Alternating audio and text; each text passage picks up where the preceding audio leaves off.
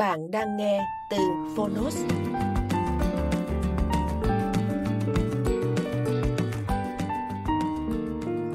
Nhân tố enzyme trẻ hóa, độc quyền tại Phonos.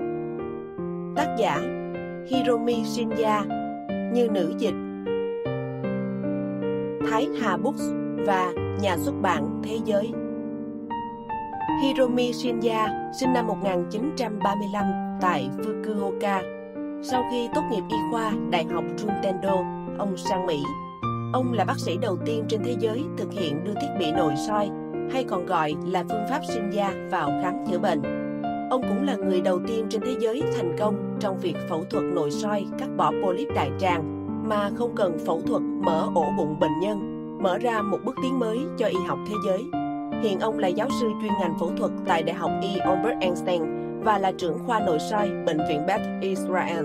Ngoài ra, ông còn là bác sĩ cố vấn cho Bệnh viện Meda, trước đây là phòng khám tiêu hóa Akashaka, phòng khám tiêu hóa Hansomon. Lời nhà xuất bản Chúng tôi tin rằng cuốn sách này cần được xuất bản để tạo điều kiện cho độc giả có cơ hội tiếp cận những thông tin đa chiều trong lĩnh vực sức khỏe Do mỗi người đều có thể chất và hoàn cảnh khác nhau, nhà xuất bản thế giới và công ty cổ phần sách Thái Hà khuyến nghị quý độc giả tham khảo ý kiến của các chuyên gia y tế trước khi sử dụng những thông tin trong cuốn sách nếu còn vướng mắc. Chúng tôi không chịu trách nhiệm đối với các sai sót hoặc hệ quả từ việc sử dụng những thông tin trong cuốn sách này. Sức khỏe trong tay bạn, hãy lựa chọn sáng suốt. Lời nói đầu Muốn được trẻ trung mãi mãi là nguyện vọng chung của tất cả nhân loại. Cho dù có những người đàn ông trông có vẻ chẳng quan tâm gì đến mọi chuyện xung quanh, hay những người phụ nữ tỏ vẻ không hứng thú, vì tôi đã có tuổi rồi nên thế nào cũng được. Nhưng thực ra, trong thâm tâm họ vẫn luôn mong muốn được trẻ trung. Tất nhiên, bản thân tôi cũng luôn mong muốn bản thân mình được trẻ trung mãi. Tôi sinh năm 1935, năm Chiêu Hòa thứ 10 Đến nay tôi đã 72 tuổi. Thật hạnh phúc khi tôi được nhiều người khen ngợi rằng trông tôi trẻ hơn tuổi thật. Có thể hơi khoe khoang khi nói tôi cũng thường được các cô gái trẻ nhận xét. Sao trong da dẻ của bác sĩ còn tươi tắn hơn cả tôi thế nhỉ? Do đó, trong cuốn sách này, tôi sẽ giới thiệu tới các bạn tất cả bí quyết trẻ trung của chính mình. Trong bí quyết trẻ hóa mà tôi sắp giới thiệu tới các bạn dưới đây hoàn toàn không cần đến bất cứ sự can thiệp nào từ phẫu thuật, thuốc uống hay các dụng cụ chỉnh hình. Bất cứ ai cũng có thể thực hiện phương pháp này ngay từ bây giờ. Hơn nữa, phương pháp trẻ hóa này là phương pháp an toàn nhất, hiệu quả nhất mà tôi, một bác sĩ nội soi tiêu hóa, rất tự tin giới thiệu tới các bạn. Đặc trưng lớn nhất trong phương pháp trẻ hóa mà tôi sẽ giới thiệu tới các bạn trong cuốn sách này chính là tác động cả hai yếu tố của con người là thân thể và tinh thần. Cho dù cơ thể khỏe mạnh đến đâu, nhưng nếu trái tim già yếu thì chắc chắn ta không thể có được sự tươi trẻ toát lên từ bên trong con người. Tương tự như vậy, cho dù tâm hồn có tươi trẻ, nhưng nếu con người sinh hoạt không điều độ thì cơ thể vẫn sẽ lão hóa đi. Vậy tại sao con người lại già đi? Tại sao cùng một độ tuổi mà có người thì trông trẻ trung và có người lại trông già cỗi bản chất lão hóa là gì theo tôi lão hóa chính là sức mạnh enzyme trong cơ thể chúng ta đang suy yếu. Có lẽ với những độc giả đã theo dõi bộ sách của tôi, thì enzyme không còn là một từ xa lạ nữa. Đó chính là tên gọi chung cho các protein được tạo ra trong các tế bào của sinh vật. Tất cả các hoạt động cần thiết để duy trì sự sống của sinh vật như tổng hợp, phân giải các chất, tiêu hóa, bài tiết, giải độc đang diễn ra bên trong cơ thể sống đều có sự tham gia của enzyme. Và tôi cho rằng khi sức mạnh của các enzyme này suy yếu thì cơ thể sẽ đi đến lão hóa. Vậy, chúng ta nên làm gì để phòng tránh lão hóa? Nói một cách đơn giản thì chúng ta cần ăn uống sao cho cơ thể không bị oxy hóa và sinh hoạt sao cho enzyme không bị tiêu tốn cả về số lượng lẫn chất lượng. Đồng thời, chúng ta cũng cần tạo thói quen sinh hoạt giúp nâng cao sức mạnh enzyme trong cơ thể.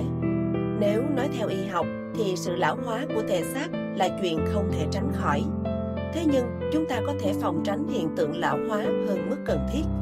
Thêm vào đó, chúng ta cũng có thể giúp cơ thể bị lão hóa quá mức trở về trạng thái phù hợp với tuổi thực của bản thân. Và tuổi tương ứng với tuổi thực mà tôi nói ở đây còn trẻ hơn nhiều so với hình dung của mọi người. Trên thế giới này, không có ai trẻ hơn tuổi thực của mình cả. Có chăng chỉ là người đúng với tuổi thực và người già hơn tuổi thực mà thôi. Bạn hiểu điều tôi nói chứ? Nói cách khác, những người trẻ nhất mà bạn thấy cũng chỉ là những người đang ở trạng thái đúng với tuổi thật của mình. Sự trẻ trung khiến người khác phải ghen tị thốt lên. Sao người đó lại trẻ thế nhỉ? Thực ra cũng chính là dáng vẻ vốn có đúng với độ tuổi của bạn. Giữa thân thể và tinh thần của con người có một mối quan hệ khăng khít bền chặt, không thể tách rời. Nếu chỉ làm những việc tốt cho cơ thể hay chỉ làm những việc tốt cho tinh thần, thì bạn không thể có được sự trẻ trung thực sự. Con người chỉ có được sự trẻ trung thực sự khi đồng thời thực hiện cả hai việc là trẻ hóa cơ thể và trẻ hóa tâm hồn.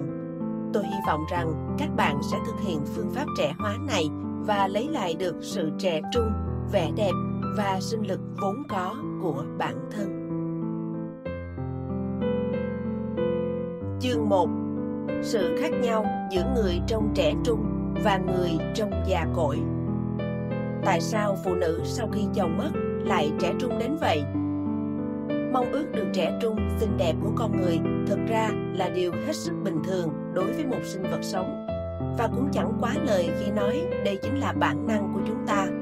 Vậy câu hỏi được đặt ra là điểm giống và khác nhau giữa quá trình phụ nữ trở nên trẻ trung và quá trình nam giới trở nên trẻ trung là gì phụ nữ sau khi ly hôn hoặc là đã mất chồng sẽ trở nên trẻ trung hơn. Trong khi đó, đàn ông trẻ trung hơn khi có người yêu trẻ tuổi hay lấy vợ trẻ tuổi. Tất nhiên, không phải tất cả mọi người đều cho là như vậy, nhưng chắc cũng không phải chỉ có mình tôi có cảm giác chân thực về điều này. Điều tôi cảm thấy thú vị ở đây là cả hai bên đều có liên quan đến tình yêu, nhưng nguyên nhân khiến hai bên trẻ trung lại trái ngược nhau. Tất nhiên, cũng có những người do người mình yêu thương mất đi mà rơi vào tình trạng u sầu, trầm uất, khiến enzyme trong cơ thể bị tiêu hao và trở nên già đi trông thấy. Tuy nhiên, việc những phụ nữ sau khi ly hôn hay chồng qua đời đều trẻ trung, tươi tắn là điều mà mọi đàn ông trên thế giới này đều đang nhận thấy. Vậy tại sao phụ nữ khi mất đi người yêu thương lại trở nên trẻ trung như vậy? thực ra, điều này là để họ hấp dẫn người yêu mới. Có lẽ khi nói như vậy, có người sẽ cảm thấy khó chịu, nhưng đây hoàn toàn là ví dụ thực tế nhìn dưới góc độ sinh vật học. Do đó, bạn không cần phải khó chịu khi đọc chúng. Cơ thể của phụ nữ có cấu tạo để có thể sinh con, và cơ thể đàn ông có cấu tạo để bảo vệ phụ nữ người sẽ sinh con cho mình chính vì vậy về mặt bản năng phụ nữ thường tìm kiếm sự bảo vệ và đàn ông luôn muốn được bảo vệ nửa kia. Do đó, những người phụ nữ đã mất đi người đàn ông bảo vệ mình tự nhiên sẽ phát huy sức hấp dẫn của bản thân lên mức cao nhất để có thể tìm kiếm được một người đàn ông mới bảo vệ cho mình. Cũng tương tự như vậy, đàn ông khi đã tìm được người phụ nữ để bảo vệ, họ sẽ phát huy sức hấp dẫn của bản thân ở mức cao nhất. Theo tôi, đó chính là cơ chế khiến phụ nữ sau khi mất chồng lại trở nên xinh đẹp, trẻ trung và đàn ông sau khi cưới được vợ trẻ lại phong độ hơn. Khi yêu, cả đàn ông và phụ nữ đều trẻ trung, xinh đẹp là do sức mạnh enzyme trong cơ thể được đẩy mạnh nhờ sức mạnh mang tên bản năng. Chính vì vậy, nếu bạn muốn trẻ trung xinh đẹp thì tình yêu chính là một phương pháp rất hiệu quả với bạn. Thế nhưng, cho dù bạn không yêu đương, thì trong trái tim của chúng ta vẫn có một sức mạnh, có thể nâng cao sức mạnh enzyme trong cơ thể lên giống như khi ta yêu, thậm chí còn lớn hơn thế nữa. Đó chính là nguồn động lực mạnh mẽ, mong muốn biến giấc mơ thành hiện thực, mong muốn bản thân có ích với một ai đó. Đây là sức mạnh chỉ có ở con người mà không có ở các loài động vật khác. Bất cứ ai trong chúng ta đều mong muốn được khỏe mạnh và sống lâu và tương tự như thế, bất cứ ai trong chúng ta cũng mong muốn được trẻ trung mãi mãi. Đó đều là bản năng của chúng ta. Nhưng tôi hy vọng các bạn có thể suy nghĩ sâu thêm một chút, suy nghĩ xem mình sống lâu để làm gì, hay mình trẻ trung, khỏe mạnh thì có thể làm được điều gì. Tại sao lại cần suy nghĩ về điều đó?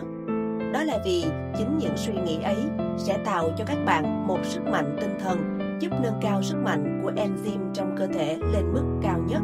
Hay nói cách khác là tạo cho các bạn nguồn động lực to lớn. Tại sao bạn lại muốn trẻ trung xinh đẹp?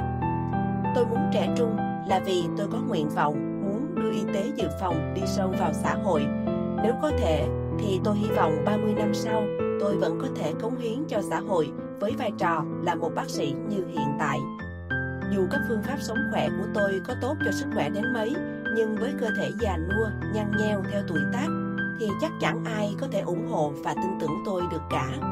Bởi thế nên trong việc giúp mọi người nhận thấy sự tuyệt vời của y tế dự phòng, sự trẻ trung đối với tôi là một điều hết sức quan trọng. Nhìn vào nước da cũng có thể biết được tuổi của đường ruột. Cho dù là lần khám đầu tiên, chỉ cần nhìn vào gương mặt của bệnh nhân là tôi biết trạng tướng của người đó tốt hay xấu. Bởi dựa theo kinh nghiệm thực tế, tôi biết rằng người trong già hơn tuổi sẽ có tràng tướng xấu. Người có nhân tướng tốt cũng sẽ có tràng tướng tốt. Người có tràng tướng kém thì nhân tướng cũng không tốt. Để mọi người không hiểu nhầm, nhân tướng mà tôi nói ở đây không phải chỉ sự tốt xấu về tài năng, nhân phẩm của con người thông qua các bộ vị thân thể, mà là tình trạng của da, sắc mặt, vẻ mặt, độ sáng của con người. Phần lớn mọi người sau khi có tuổi thì thân thể cũng bắt đầu suy yếu. Thế nên mọi người đều cho rằng việc trông già nua là điều không thể tránh khỏi. Thế nhưng suy yếu ở mức độ nào mới có thể coi là không tránh khỏi? Tất nhiên, càng lớn tuổi thì cơ thể chúng ta càng suy yếu. Dù có là người trông trẻ trung đến đâu thì cũng chẳng có ai hơn 70 tuổi mà có thể trông như mới 20 được. Mặc dù vậy, chúng ta vẫn thấy có những người trông trẻ hơn tuổi như chỉ mới 50, 60 tuổi, trong khi cũng có những người trông già hơn tuổi, như thể đã 80, 90 tuổi vậy. Những cảm giác đúng với tuổi mà chúng ta hay mơ hồ cảm giác được cũng không hề đáng tin, bởi đó chỉ là sự mơ hồ khi so sánh bản thân với những người xung quanh hay đối chiếu theo kinh nghiệm mà thôi. Chẳng hề có tiêu chuẩn nào cho việc suy yếu theo đúng tuổi cả. Vậy, giữa người trong trẻ trung và người trong già cỗi có điểm gì khác nhau? Đặc điểm lớn nhất khiến ta phán đoán một người là trẻ khi nhìn họ chính là da. Làn da căng bóng, mịn màng sẽ tạo ấn tượng về sự trẻ trung và điều mà phụ nữ, những người luôn có mong ước được trẻ trung, xinh đẹp mãi mãi, quan tâm nhất cũng chính là sự suy yếu của da như nếp nhăn, nám, sạm đen. Và lý do tôi nói trạng tướng và nhân tướng có mối quan hệ mật thiết cũng nằm ở đây. Khi trạng tướng xấu đi thì bộ phận thay đổi lớn nhất nếu nhìn từ bên ngoài chính là da. Có lẽ các chị em phụ nữ đều đã biết điều này bởi vì tình trạng táo bón kéo dài, cơ thể sẽ xuất hiện các vấn đề về da như nổi mụn, da khô. Vậy tại sao táo bón lại dẫn đến các vấn đề về da? Đường ruột là cơ quan tiêu hóa, hấp thu thức ăn trong cơ thể. Nếu đường ruột khỏe mạnh, các chất dinh dưỡng cần thiết sẽ được hấp thu đầy đủ, còn các chất cặn bã, thức ăn thừa hay các loại độc tố sinh ra trong ruột sẽ được bài tiết ra ngoài cơ thể theo phân. Tuy nhiên, khi bị táo bón, những độc tố này không được bài tiết hoàn toàn ra ngoài cơ thể. Kết quả là những độc tố bị tích tụ lại bên trong đường ruột sẽ cần tìm một lối ra cho mình và chúng sẽ từ thành ruột đi vào huyết quản, thông qua huyết quản di chuyển khắp toàn thân. Đến cuối cùng, chúng sẽ thoát ra ngoài cơ thể thông qua tuyến mồ hôi trên da. Nhưng khi đó, chúng cũng đồng thời gây tổn thương cho da. Đó chính là quá trình từ táo bón đến các vấn đề về da. Nói tóm lại, nguyên nhân sinh ra các vấn đề về da khi bị táo bón chính là các độc tố tích tụ trong đường ruột. Câu chuyện về mối quan hệ giữa táo bón và vấn đề da khô này rất hay được viện dẫn khi nói về mối quan hệ mật thiết giữa đường ruột và da. Ngay cả chứng viêm da dị ứng cũng được biết đến phần nhiều là do đồ ăn và khi tăng cường được chức năng miễn dịch ở đường ruột thì chứng viêm da này cũng được trị khỏi. Làn da của những người có các vấn đề về đường ruột chắc chắn sẽ biểu hiện các tín hiệu nào đó cho vấn đề này. Và ngược lại, người đang gặp các vấn đề về da mà không phải do các nguyên nhân bên ngoài, chắc chắn đang gặp vấn đề về đường ruột. Hiện tượng trông già hơn tuổi thật thực ra chính là biểu hiện cho việc dạ dày bị suy yếu hơn tuổi thật. tràng tướng của những người sống lâu hơn trăm tuổi ra sao? Việc đường ruột của một người suy yếu hơn so với tuổi thật cũng đồng nghĩa với việc tuổi thọ của người đó đang bị rút ngắn lại. Khi nói tình trạng tốt xấu của tràng tướng có quan hệ mật thiết với tuổi thọ của con người, có lẽ sẽ có người cho rằng khi tràng tướng của mình xấu đi theo năm tháng và cuối cùng trở nên giòn cứng thì cũng là lúc bản thân đang chờ đợi cái chết đến. Tuy nhiên, sự thật lại không phải như vậy. Tất nhiên cũng có những người do tràng tướng xấu đi, cơ thể bị bệnh và dẫn đến cái chết. Tràng tướng của những người đó chắc chắn không tốt một chút nào. Tuy nhiên, với những người sống đến hết tuổi thọ tự nhiên của mình, chết vì già yếu, thì tràng tướng của họ lại rất đẹp. Tôi cũng đã khám dạ dày cho rất nhiều người cao tuổi và có một điều thú vị là những người có tràng tướng cực kỳ xấu đều trong khoảng 85 tuổi, người cao tuổi nhất cũng chỉ đến 90 tuổi. Cho đến giờ, tôi vẫn chưa gặp trường hợp nào sống hơn trăm tuổi mà có tràng tướng cực kỳ xấu cả. Người lớn tuổi nhất mà tôi khám cho đến hiện tại là một người đã 105 tuổi và đường ruột của người này rất mềm, rất đẹp. Từ 90 tuổi trở lên, hầu như không có ai có tràng tướng xấu và theo tôi, đây là một thông tin rất đáng để tìm hiểu. Bởi qua đó, ta có thể thấy được giới hạn tuổi thọ của những người có tràng tướng kém. Theo y học hiện đại ngày nay, giới hạn tuổi thọ của con người được cho là vào khoảng 120 tuổi và những người sống lâu trên trăm tuổi về cơ bản đều có một đường ruột rất đẹp. Hay nói cách khác, những người lớn tuổi này chính vì có đường ruột đẹp như thế nên mới có thể sống lâu đến vậy.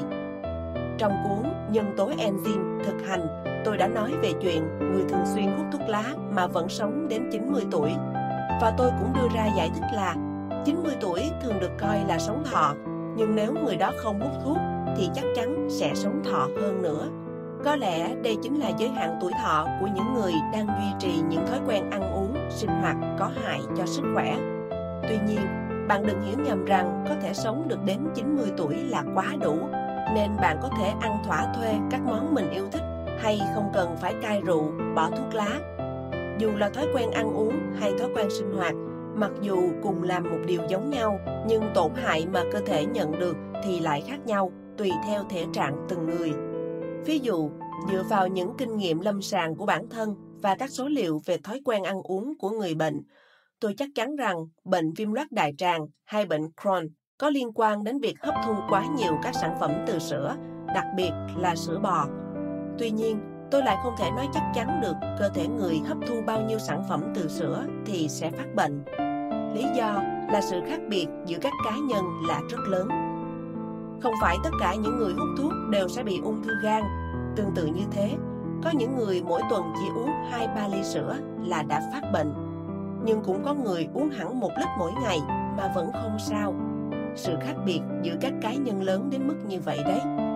Mặc dù có sự khác biệt to lớn như vậy, nhưng nếu bạn vẫn cứ duy trì thói quen ăn uống, sinh hoạt, làm tiêu hao enzyme, thì chắc chắn cơ thể sẽ bị tổn hại. Dù là người trẻ tuổi, nhưng nếu bạn vẫn duy trì thói quen ăn uống khiến đường ruột phải làm việc quá tải, hay sinh hoạt không điều độ khiến tiêu tốn enzyme trong cơ thể, thì bạn đang tiến bước trên con đường lão hóa đường ruột. Việc tuổi thực mới có 30 tuổi, trong khi tuổi đường ruột đã lên đến 70 tuổi là điều hoàn toàn có thể xảy ra. Có thể khi còn trẻ, khả năng phục hồi của enzyme diệu kỳ, enzyme nguyên mẫu khá cao, nên các dấu hiệu lão hóa có thể nhìn thấy bằng mắt sẽ không thể hiện ra ngoài. Nhưng khi đến độ tuổi trung niên, lượng sản sinh enzyme chống lão hóa như SOD, superoxide dismutase, trong cơ thể giảm sút. Vấn đề lão hóa ở đường ruột dường như chỉ chờ đến thời điểm này để nhanh chóng phát triển. Các hiện tượng lão hóa sẽ nhanh chóng lan rộng ra toàn thân. Để tình trạng ấy không diễn ra, bạn cần phải chú ý đảm bảo dạ dày, đường ruột luôn trong trạng thái khỏe mạnh. Dù là bệnh tật hay lão hóa, đều có nguyên nhân liên quan đến tình trạng tràn tướng xấu đi. Trong thời gian gần đây, các liệu pháp chống lão hóa, anti-aging đang được nhiều người chú ý. Trong số đó có không ít liệu pháp chỉ xử lý phần ngọn của những bộ phận đã bị lão hóa, như tiêm axit hyaluronic vào vùng da có nếp nhăn, tiêm botox khiến da khó bị nhăn. Cũng giống như các liệu pháp trị bệnh, tôi cho rằng nếu không giải quyết nguyên nhân mà chỉ xử lý phần kết quả biểu hiện ra bên ngoài thì các liệu pháp chống lão hóa này thực sự không có ý nghĩa gì cả. Và theo tôi, chống lão hóa thực sự phải là loại bỏ nguyên nhân gây lão hóa trong cơ thể. Tôi cho rằng nguyên nhân lớn nhất khiến tình trạng lão hóa tiến triển chính là oxy hóa. Hay nói cách khác, tình trạng các tế bào bị tổn thương do oxy hóa không thể tạo ra các tế bào bình thường chính là lão hóa. Khi các vật chất oxy hóa tiến vào cơ thể hay khi cơ thể phát bệnh, thứ bảo vệ cho các tế bào không bị tổn thương chính là rất nhiều chất chống oxy hóa, đặc biệt là enzyme SOD. Chính vì vậy, nếu lượng enzyme trong cơ thể càng nhiều thì cơ thể càng khó bị oxy hóa hay chính là khó bị lão hóa. Và phương pháp tốt nhất để duy trì lượng enzyme trong cơ thể ở mức cao chính là duy trì thói quen sinh hoạt, ăn uống tốt, giúp cải thiện tràng tướng. Khi tràng tướng xấu đi, cơ thể sẽ phải tiêu tốn một lượng lớn enzyme để phân giải các độc tố trong đường ruột, khiến cho lượng enzyme trong cơ thể giảm sút, dẫn đến khả năng chống oxy hóa của cơ thể cũng bị giảm xuống. Thêm vào đó, đường ruột còn là nơi sinh sống của rất nhiều các vi khuẩn thường trú trong cơ thể. Đây là các vi khuẩn có vai trò quan trọng trong việc giúp đỡ các lợi khuẩn trong đường ruột sản sinh ra enzyme nhiều hơn và giúp cơ thể duy trì sức khỏe. Khi môi trường đường ruột kém đi, các vi khuẩn thường trú vốn có xu hướng chuyển thành lợi khuẩn, nay lại chuyển thành hại khuẩn, khiến cho năng lượng enzyme được sản sinh bị suy giảm mãnh liệt. Ngoài ra, tràng tướng xấu đi còn tạo ra một nguyên nhân nữa thúc đẩy quá trình lão hóa của cơ thể. Đó chính là chức năng miễn dịch bị suy giảm. Đường ruột là cơ quan miễn dịch lớn nhất trong cơ thể con người. Khi có các chất gây hại tiến vào cơ thể, đường ruột là nơi có phản ứng nhanh nhất hơn hẳn bất cứ cơ quan nào và các thông tin về vật chất gây hại sẽ được đường ruột chuyển đến hệ miễn dịch. Nếu vật chất gây hại này đang ở trong đường ruột, hệ thống miễn dịch sẽ kích thích, tạo hiện tượng tiêu chảy để bài tiết độc tố ra ngoài cơ thể. Nếu vật chất gây hại đang ở bộ phận khác, thì hệ miễn dịch sẽ gửi đến các tế bào miễn dịch và loại bỏ dị vật. Các bạch cầu có chức năng bảo vệ cơ thể khỏi các dị vật từ môi trường ngoài như virus. Tế bào NK, tế bào tiêu diệt tự nhiên, natural killer, được biết đến như là tế bào miễn dịch giúp tiêu diệt cả các tế bào ung thư trong cơ thể hay những tế bào bạch huyết như macrophage, tế bào T, tế bào B. Thực ra có đến 60% đến 70% tồn tại trong đường ruột. Như vậy, đường ruột là cơ quan đảm nhiệm vai trò chỉ huy trong hệ thống miễn dịch bao phủ khắp toàn cơ thể. Đường ruột là cơ quan kỳ diệu, không chịu sự chi phối của não. Khi cơ thể rơi vào trạng thái chết não, nếu không có các cơ quan hô hấp nhân tạo, thì tim, phổi sẽ ngừng hoạt động. Tuy nhiên, đường ruột cho dù không nhận được mệnh lệnh từ não, vẫn có thể thực hiện tốt chức năng của nó như hấp thu dinh dưỡng nếu có thức ăn đi vào cơ thể và bài tiết các chất không cần thiết ra bên ngoài. Ngoài ra, cơ thể chúng ta còn có hai phần của hệ thần kinh tự chủ là thần kinh giao cảm và phó giao cảm. Hệ thần kinh tự chủ giữ được cân bằng là nhờ hai loại thần kinh trên luân phiên đảm nhận vai trò chỉ huy, trong khi các cơ quan như não, tim, phổi chịu sự chỉ huy.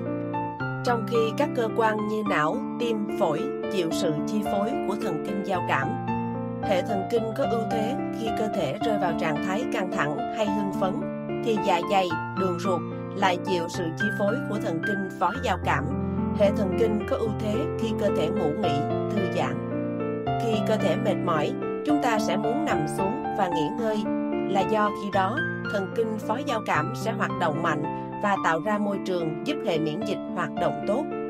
Tuy nhiên, dù cơ thể chúng ta có tuân theo sự chỉ huy của đường ruột, thì nếu chính bản thân chỉ huy đó bị hỗn loạn, thì hệ thống miễn dịch trong cơ thể cũng không thể đảm bảo đầy đủ chức năng của mình.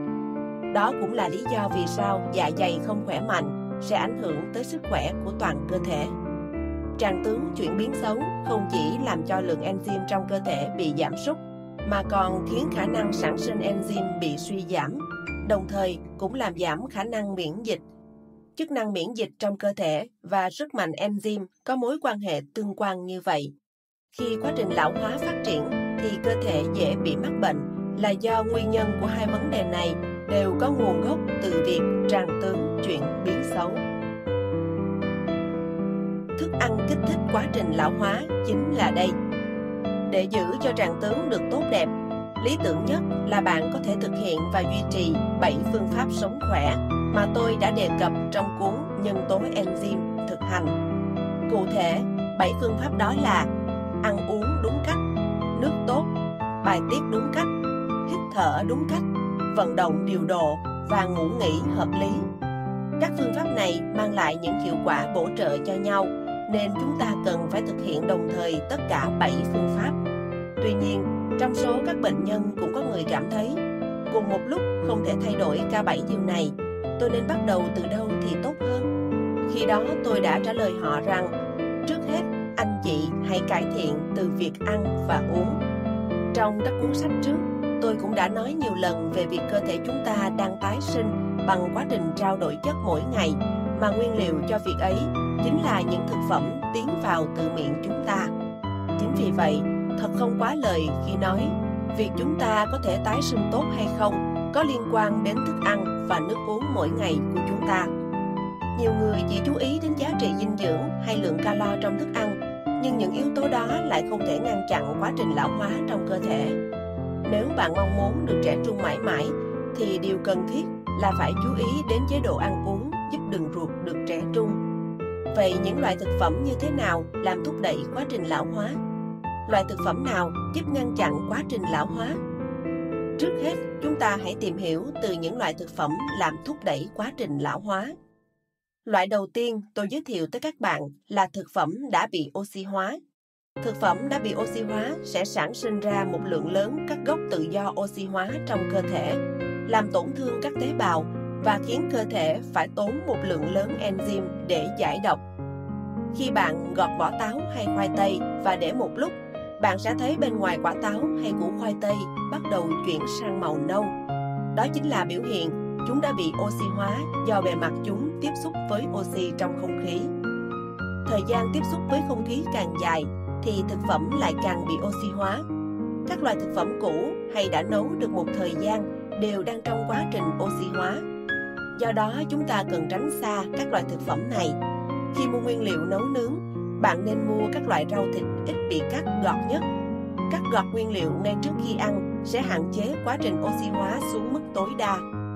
Còn một điều tôi muốn các bạn chú ý là các loại nguyên liệu thực phẩm bị oxy hóa ngay từ ban đầu. Tiêu biểu cho loại này chính là dầu ép.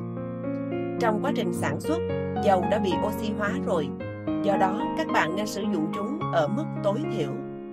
Loại thực phẩm tiếp theo chính là thực phẩm động vật.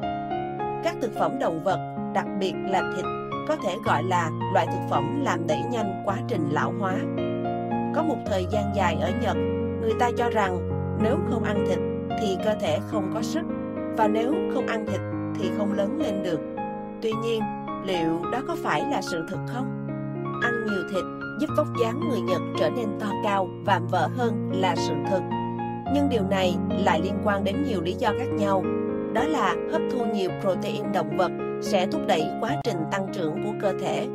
Hay nói cách khác, bản thân việc ăn thịt không làm cho cơ thể to lớn hơn, mà việc hấp thu nhiều protein động vật làm thúc đẩy tốc độ tăng trưởng vốn diễn ra chậm. Kết quả là cơ thể trở nên to lớn nhanh chóng. Mặc dù các bạn thấy hai kết quả này giống nhau, nhưng thực ra những việc đang diễn ra trong cơ thể lại hoàn toàn khác nhau. Tốc độ tăng trưởng diễn ra nhanh hơn không hẳn đã là điều tốt, bởi tốc độ tăng trưởng nhanh cũng có nghĩa là khi đến một độ tuổi nhất định sẽ kéo theo tốc độ lão hóa nhanh. Trong số các bệnh rối loạn di truyền bẩm sinh khiến con người bị lão hóa với tốc độ cao ngay khi còn trẻ. Có một bệnh nan y gọi là hội chứng progeria. Người mắc bệnh này sẽ bị lão hóa ngay cả khi còn là một đứa trẻ. Bởi tốc độ trưởng thành tương đương với tốc độ lão hóa diễn ra quá nhanh, khiến cơ thể bệnh nhân còn chưa tiến vào thời kỳ trưởng thành đã bị lão hóa. Ngoài ra, chất béo trong thịt không thể tan chảy tốt với điều kiện thân nhiệt của người, dẫn đến hậu quả là máu sẽ bị đông lại. Thân nhiệt của các loại trâu, bò, lợn, gà mà chúng ta hay ăn cao hơn thân nhiệt của người và thường ở mức 38,5 đến 40 độ. Chất béo của các loại thịt này sẽ ở trạng thái ổn định nhất khi ở mức nhiệt như thế. Do đó, khi tiến vào cơ thể người có thân nhiệt thấp hơn là 37 độ, các chất béo này sẽ đông đặc lại và chất béo đông đặc sẽ khiến cho máu bị đông lại. Khi máu tuần hoàn kém, chúng sẽ không thể vận chuyển các chất dinh dưỡng đến hết các cơ quan trong cơ thể, gây tổn hại đến quá trình trao đổi chất và thúc đẩy quá trình lão hóa. Bạn hãy nhớ rằng thực phẩm đã bị oxy hóa và thực phẩm động vật, đặc biệt là các loại thịt, là hai loại thực phẩm làm đẩy nhanh quá trình lão hóa trong cơ thể. Thực phẩm thực vật cho một làn da mochi, thực phẩm động vật cho một làn da sần sùi. Trước đây, người Nhật có một làn da đẹp nổi tiếng thế giới. Người ta thường nói da người Nhật mịn màng như đồ gốm và da người phương Tây không thể nào so bị nổi. Thế nhưng đó cũng chỉ là một quá khứ huy hoàng mà thôi. Vậy tại sao người Nhật lại đánh mất làn da đẹp như ấy? Da của người Nhật sớm bị suy yếu là do sự thay đổi trong thói quen ăn uống. Trong những buổi diễn thuyết của mình, tôi thường để một vài phụ nữ trẻ trong hội trường chạm thử vào da mình và so sánh với làn da của họ bởi tôi muốn họ trực tiếp cảm nhận được các phương pháp sống khỏe tôi đang thực hiện giúp ngăn ngừa quá trình lão hóa hiệu quả như thế nào. Tự mình nói điều này thì hơi xấu hổ, nhưng làn da của tôi vẫn giữ được sự căng mịn và không ai nghĩ đó là làn da của người 70 tuổi. Tôi cũng không có những nếp nhăn hay xuất hiện trên da người già như những người đàn ông cùng tuổi. Cũng có người hỏi tôi, để có được làn da như thế thì ông đã làm những gì? Hay ông đã đi thẩm mỹ ở đâu? Nhưng thực sự, ngoài những phương pháp sống khỏe của mình, thì tôi không có một phương pháp đặc biệt nào khác. Luôn giữ đường ruột khỏe, đẹp, uống đầy đủ nước là bạn hoàn toàn có khả năng ngăn cản quá trình lão hóa ở da. Người Nhật từng có một làn da đẹp, đặc biệt là làn da mochi, có độ đàn hồi tốt, căng, mịn màng như bánh mochi, là nhờ văn hóa ẩm thực trước đây của Nhật Bản giúp con người tạo ra một làn da mịn màng như thế. Ngày nay, phần lớn người Nhật Bản đã mất đi làn da mochi là do chúng ta đã đánh mất nền văn hóa ẩm thực cổ truyền. Vậy, nền văn hóa ẩm thực như thế nào mới tạo ra được một làn da mochi mịn màng đến vậy? Đó chính là chế độ ăn tập trung vào thực phẩm thực vật với món chính là ngũ cốc.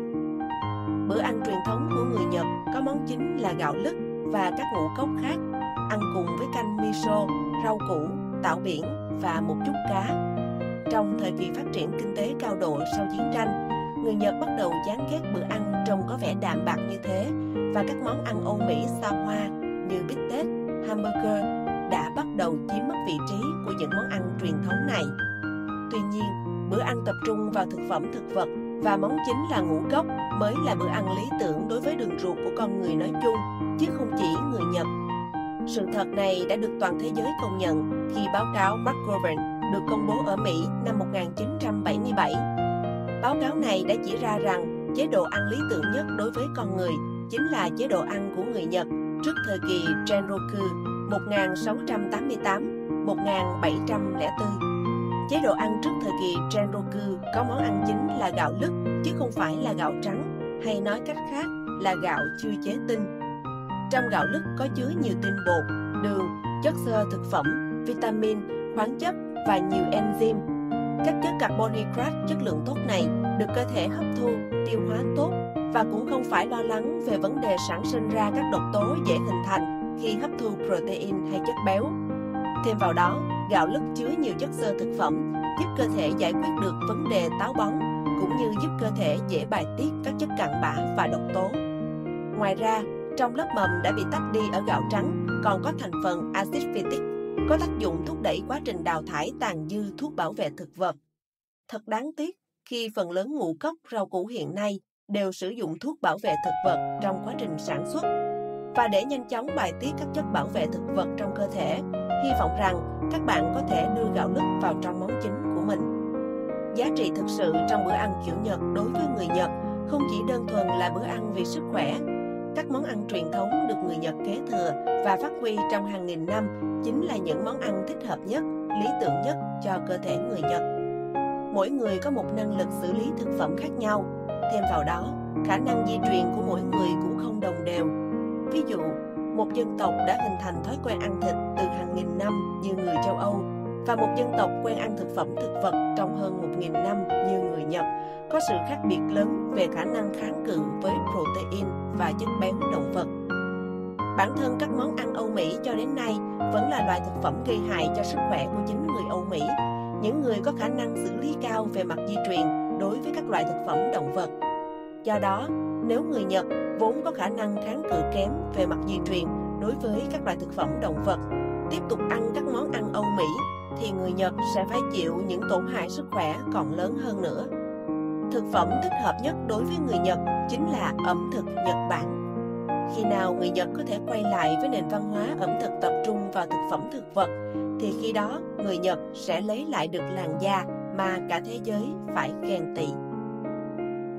Chế độ ăn kiêng Atkins làm tràng tướng xấu đi. Có người cho rằng các loại thực phẩm có chứa nhiều tinh bột thường dễ gây béo, nên để giảm cân cần hạn chế tối đa các chất tinh bột này.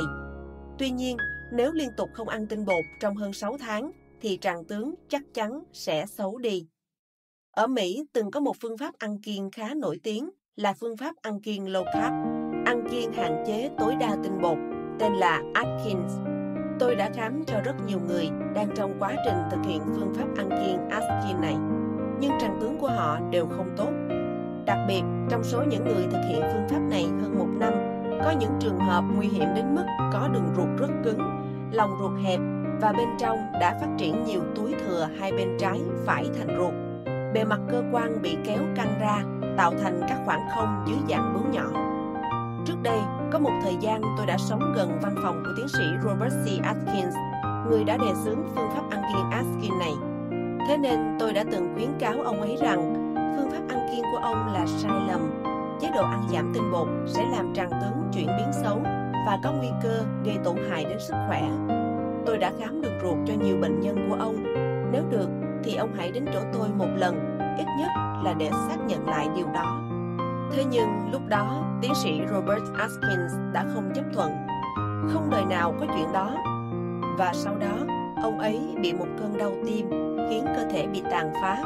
Và sau cùng, ông ấy đã mất năm 2003 khi chỉ mới 72 tuổi. Còn tôi, người phản đối phương pháp của ông ấy vẫn sống khỏe mạnh và đã đón sinh nhật lần thứ 72 vào một năm sau đó. Như vậy là các bạn cũng đủ hiểu được phương pháp ăn uống của ai giúp cơ thể khỏe mạnh hơn rồi đúng không? Phương pháp ăn kiêng Atkins cũng có cùng nguyên lý với việc các bệnh nhân tiểu đường bị gầy đi khi cơ thể không thể tự tiết ra insulin.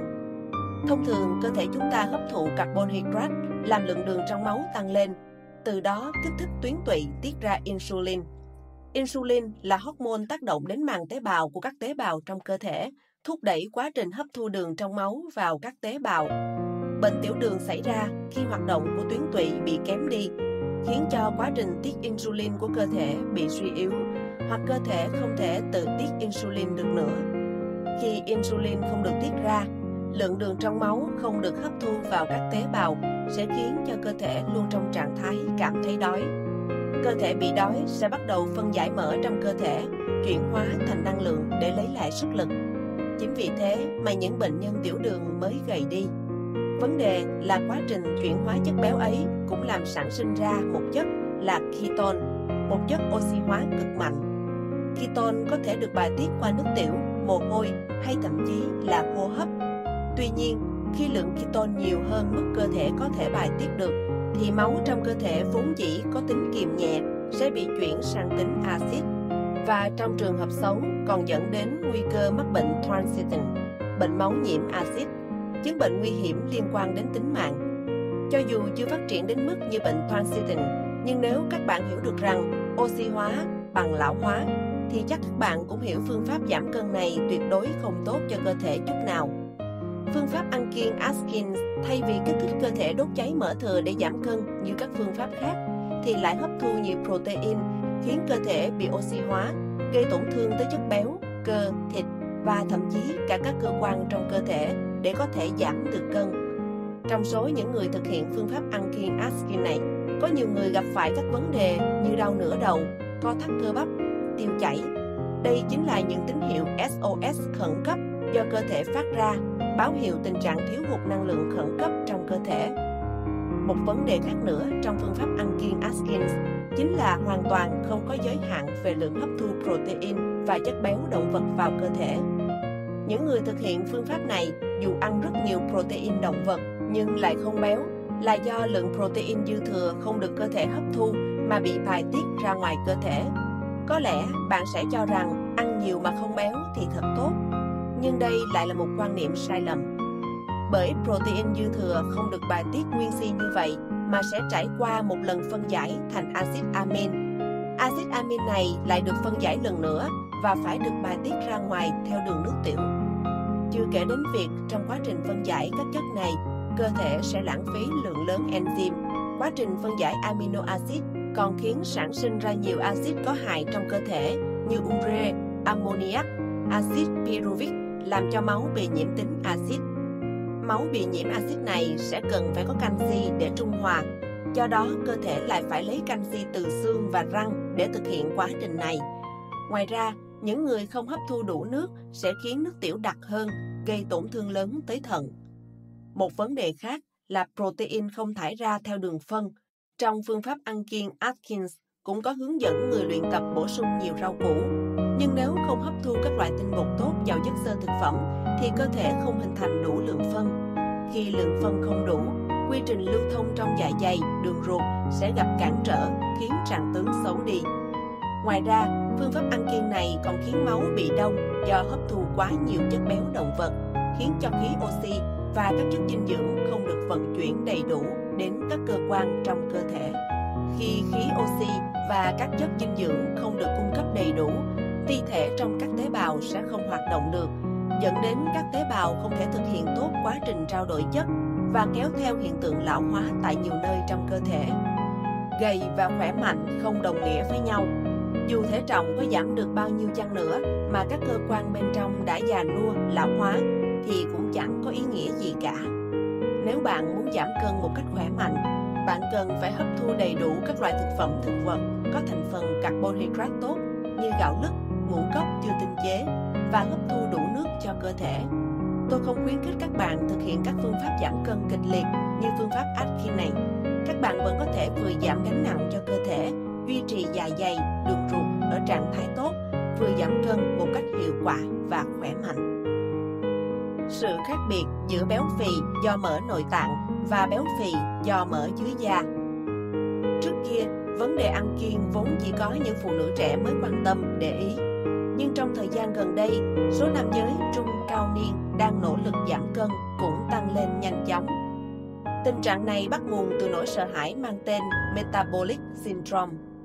Metabolic Syndrome nói một cách đơn giản là trạng thái béo phì do mỡ nội tạng kết hợp thêm hai hay nhiều tình trạng như đường huyết cao, cao huyết áp, mỡ máu cao, dễ dẫn đến tình trạng sơ cứng động mạch.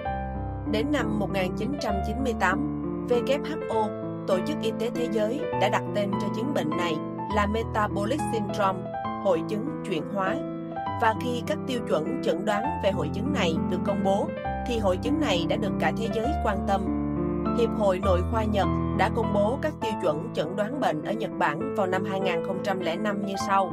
1. Béo bụng trung tâm với vòng eo trên 85cm với nam và trên 90cm với nữ. 2. Lượng đường huyết khi đói trên 110mg trên decilit. 3.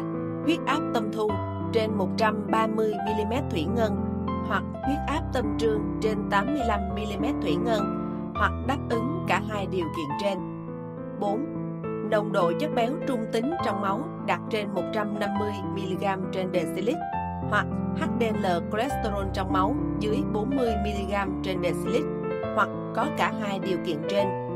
Nếu có biểu hiện 1 và có thêm 2 hay 3 biểu hiện từ 2 đến 4, tức là bệnh nhân đang mắc chứng rối loạn chuyển hóa. Đặc trưng lớn nhất của chứng rối loạn chuyển hóa là Mặc dù là chứng bệnh ở người béo phì, nhưng lại không thấy xuất hiện ở người béo phì do lớp mỡ dưới da, mà lại thấy ở người béo phì do lớp mỡ nội tạng. Khi lượng calo hấp thu nhiều hơn lượng calo tiêu hao, phần dư thừa sẽ tích trữ trong cơ thể dưới dạng chất béo. Các chất béo này lại chia làm hai loại, một loại tích tụ ngay dưới da gọi là lớp mỡ dưới da và một loại tích tụ xung quanh các cơ quan nội tạng gọi là lớp mỡ nội tạng. Đặc trưng của người béo phì do lớp mỡ dưới da là khu vực có mỡ tích tụ khá mềm, có thể dùng tay để bóp, véo.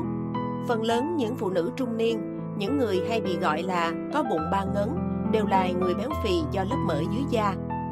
Ngược lại, béo phì do lớp mỡ nội tạng là do mỡ tích tụ xung quanh các cơ quan nội tạng đúng như tên gọi. Cụ thể hơn nữa là chất béo dư thừa sẽ tích tụ ở khoảng giữa cơ thịt quanh bụng, cơ bụng và các cơ quan, nên đặc trưng của người bị béo phì dạng này là chỉ có phần bụng bị phì ra. Lớp mỡ nội tạng không thể ấn, véo bằng tay, nên khi sờ vào bụng sẽ có cảm giác cứng.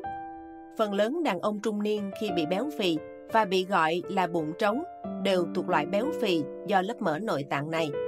Tại sao tôi lại chỉ tập trung chú ý vào loại béo phì do lớp mỡ nội tạng này?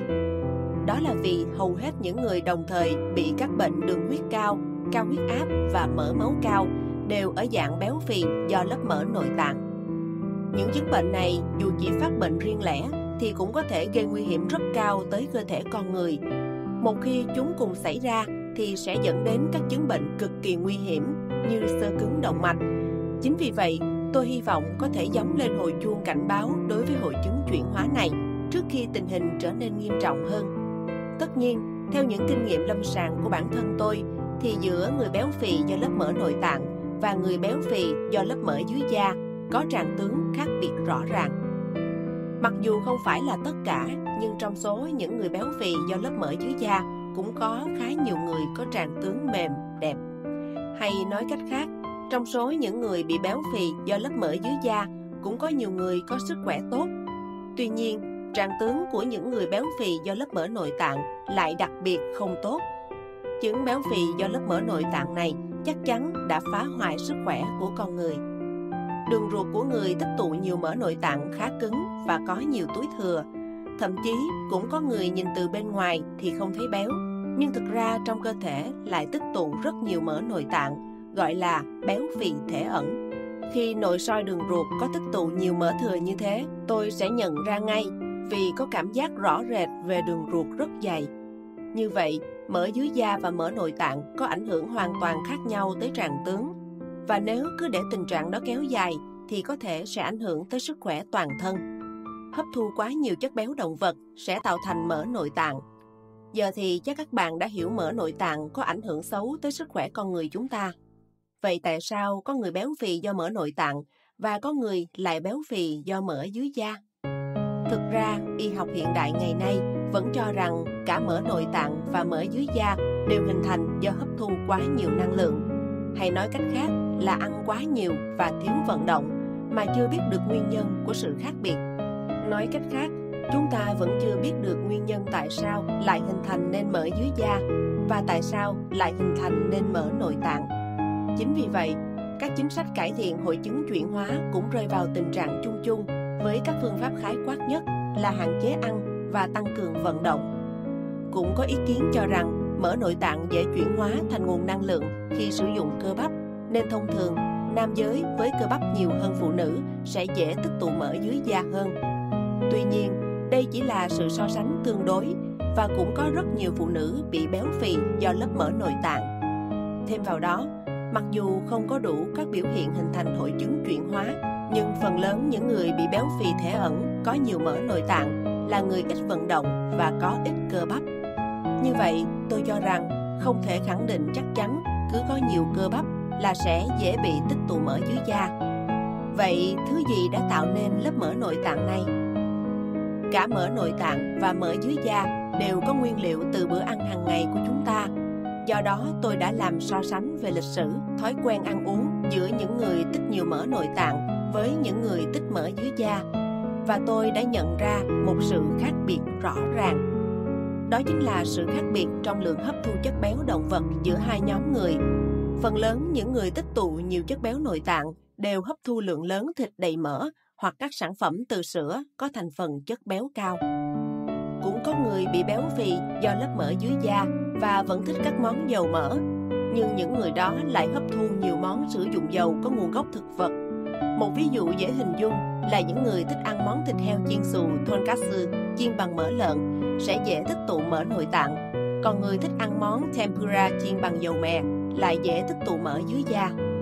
Còn về việc tại sao hấp thu nhiều chất béo động vật lại khiến cơ thể tích tụ mỡ nội tạng thì cho đến nay chúng ta vẫn chưa tìm ra được cơ chế này. Tuy nhiên, mặc dù cùng là chất béo động vật, Nhưng những người hấp thu nhiều chất béo trong thịt hay các sản phẩm từ sữa thay vì dầu cá có xu hướng tích tụ mỡ nội tạng. Từ đó có thể thấy có khả năng cao là chất béo của các loài động vật có thân nhiệt cao hơn thân nhiệt người như trâu, bò, lợn, gà có quan hệ tới việc hình thành mỡ nội tạng. Việc cơ thể con người tích tụ calo dư thừa dưới dạng mỡ dưới da chính là một dạng chuẩn bị để chống chọi với lúc đói. Trong trường hợp không thể ăn hay uống ngay lập tức, chính chất béo này sẽ cung cấp năng lượng và nước cho cơ thể. Có lẽ bạn sẽ ngạc nhiên khi nghe nói chất béo cung cấp nước cho cơ thể. Nhưng nếu bạn biết rằng thứ tích trữ trong bướu lạc đà, loài động vật cực giỏi chịu khát và sống trên sa mạc, là chất béo thì chắc chắn bạn cũng có thể hiểu được rằng chất béo có vai trò quan trọng trong việc cung cấp nước cho cơ thể. Nếu lớp mỡ dưới da là kho tích trữ năng lượng và nước cho cơ thể, thì lớp mỡ nội tạng tích trữ vì cái gì? Tôi đã nghĩ đến một khả năng cho vấn đề này.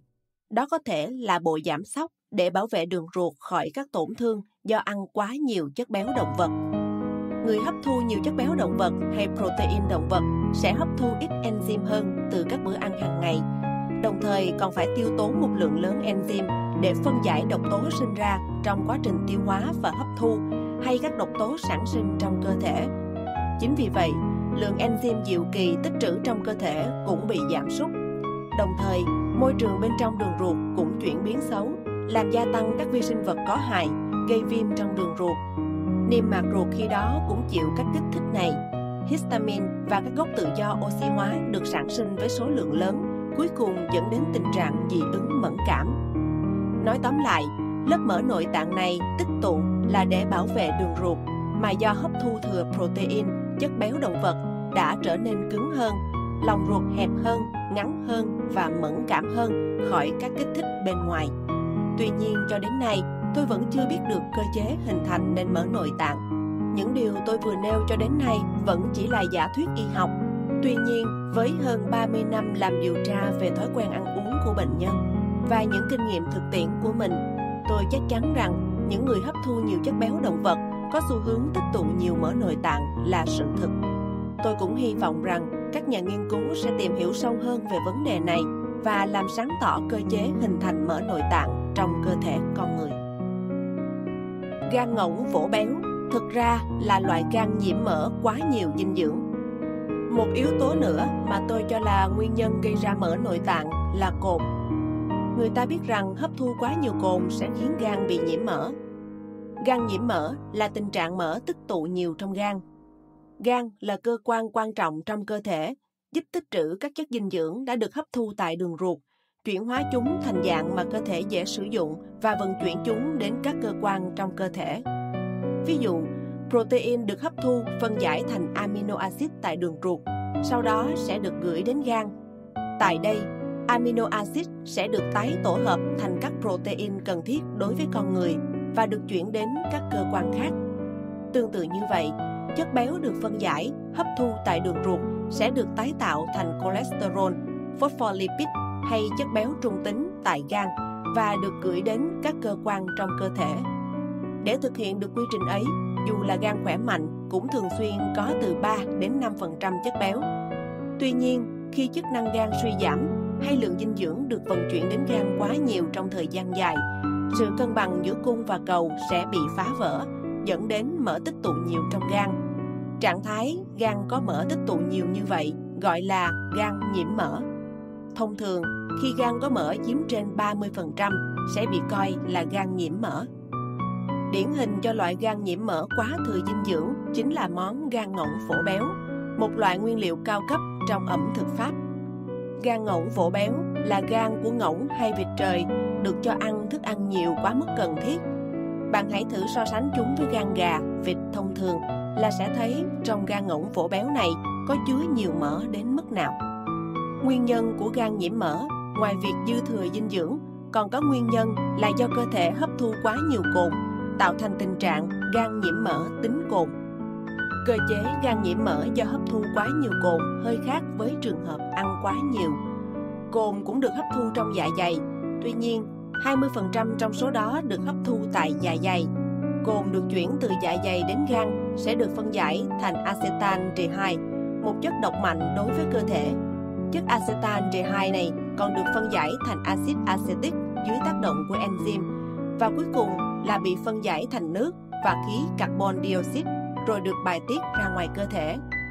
Tuy nhiên, trong suốt quá trình phân giải ấy, cồn không chỉ phải đi qua gan một lần là đã hoàn thành hết mọi việc.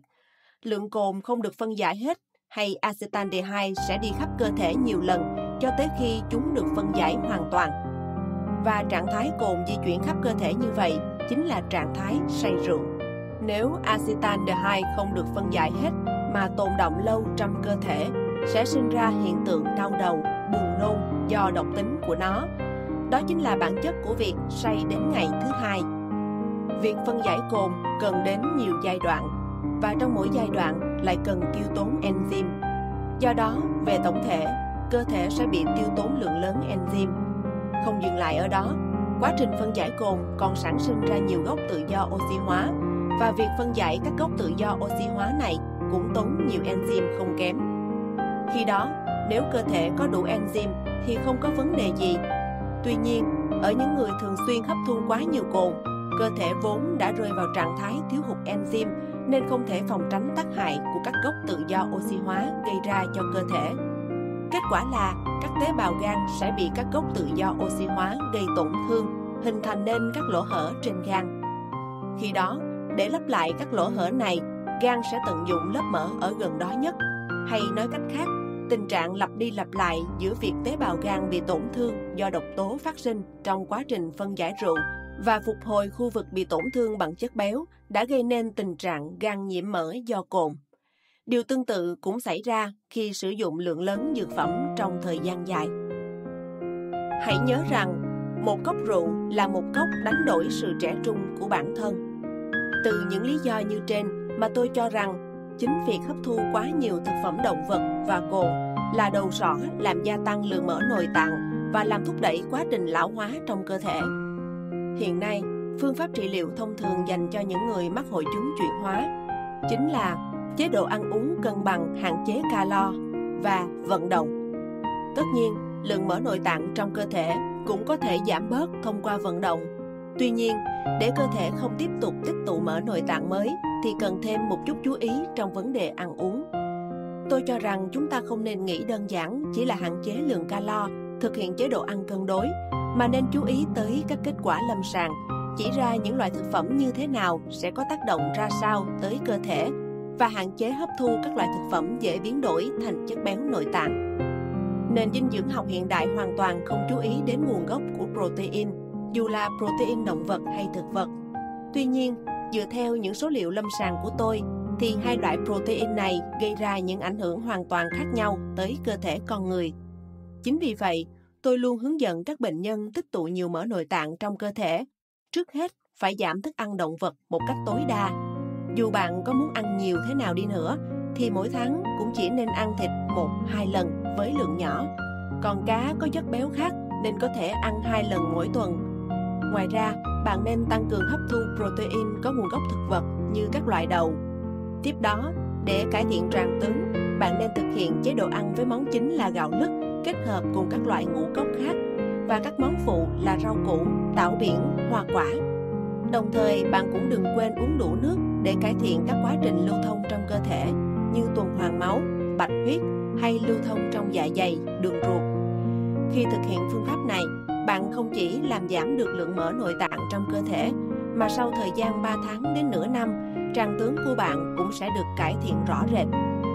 Cơ thể chúng ta luôn hướng đến một trạng thái tốt nhất và luôn nỗ lực để cải thiện từng chút một.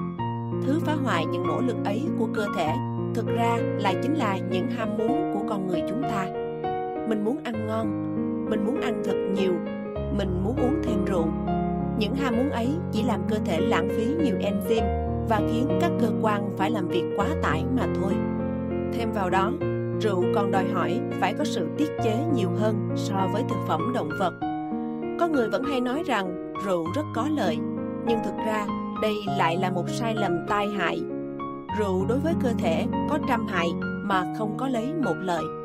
Đặc biệt, những người uống rượu kém càng cần chú ý nhiều hơn nữa.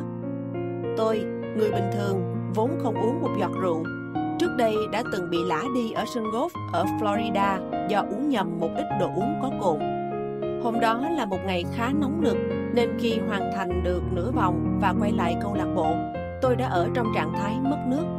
Khi ấy tôi định kiếm chút gì đó để uống nên đã đến quầy bar. Vợ tôi, người cùng chơi một vòng với tôi, đã gọi một ly nước ép trái cây có cồn tên là Pina Colada. Còn tôi, do hoàn toàn không uống được rượu nên đã gọi một ly Virgin Pina Colada không có cồn. Có lẽ do thói quen Lady First, ưu tiên phụ nữ ở Âu Mỹ nên người ta đã pha nước cho vợ tôi trước. Sau đó không rửa kỹ dụng cụ và lại làm một ly Virgin Pina Colada cho tôi.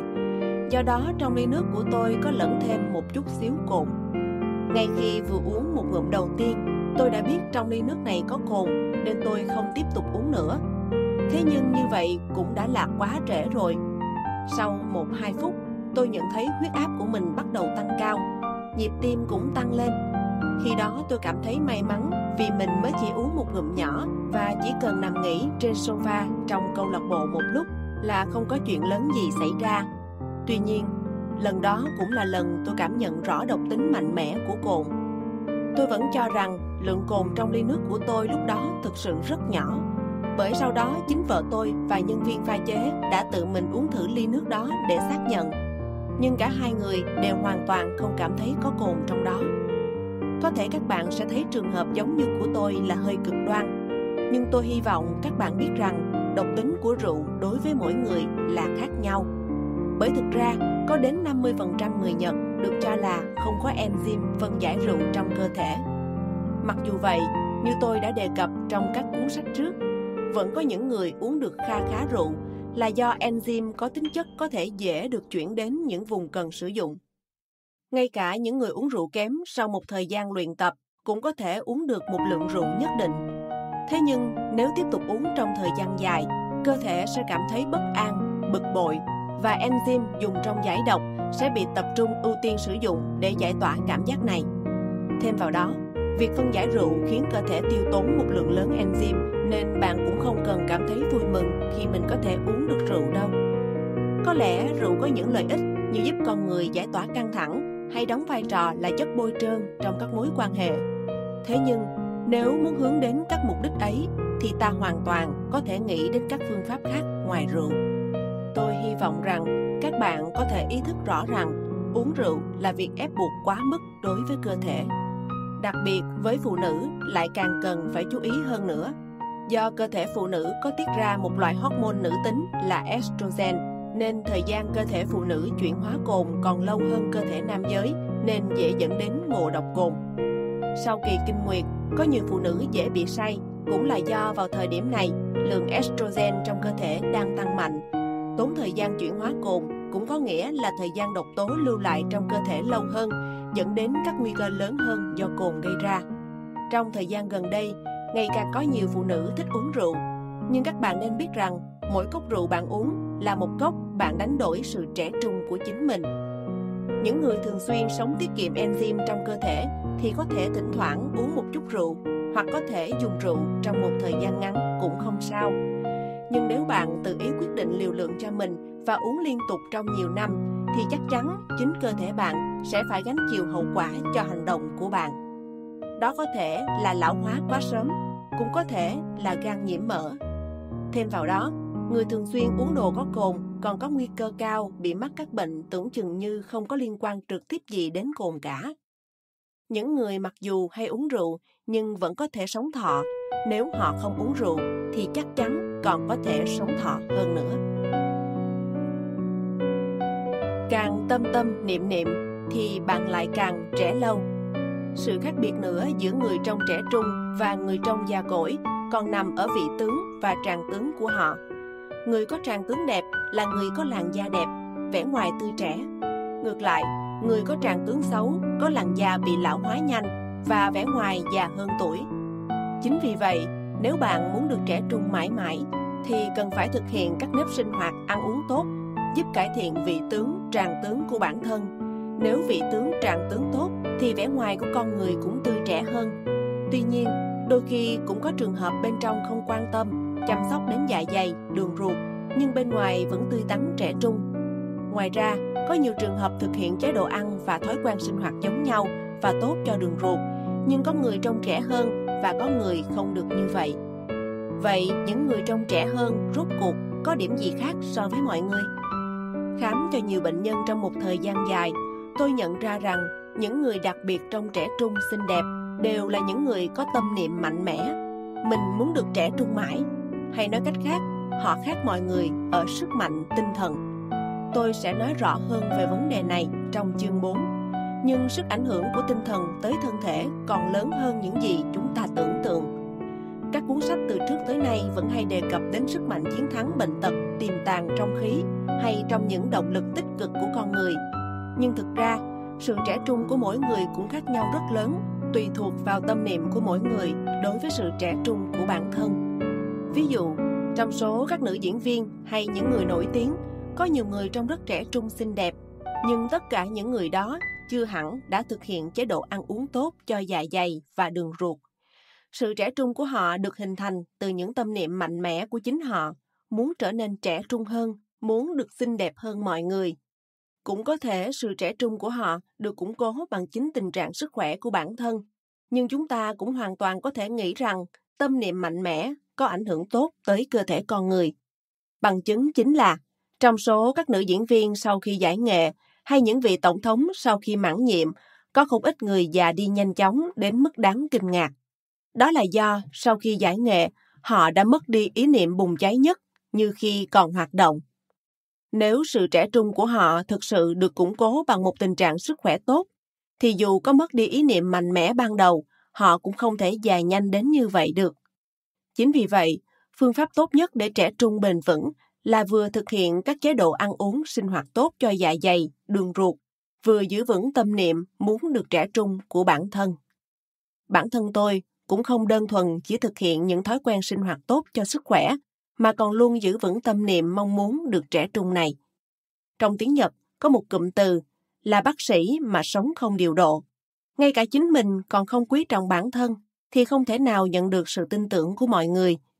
Đặc biệt với người hoạt động trong lĩnh vực y tế dự phòng như tôi, nếu lúc nào cũng xuất hiện với vẻ ốm yếu, bệnh tật, nhìn già hơn tuổi, thì dù tôi có cố kêu gọi mọi người nên làm thế này để có thể sống khỏe mạnh và lâu dài, thì chắc chẳng ai có ý định mình cũng thử làm như thế xem sao. Đối với tôi, một người đề xướng lối sống lành mạnh, thì việc giữ cho bản thân trông luôn trẻ trung, khỏe mạnh là điều hết sức cần thiết. Các bạn cũng thử suy nghĩ thật kỹ xem, liệu trong bản thân trẻ trung có ý nghĩa to lớn đến giường nào đối với chính mình. Bởi điều đó càng có ý nghĩa to lớn đối với bạn và bạn càng có tâm niệm mạnh mẽ về điều này thì bạn càng giữ được sự trẻ trung cho chính mình. Bạn vừa hoàn thành chương 1.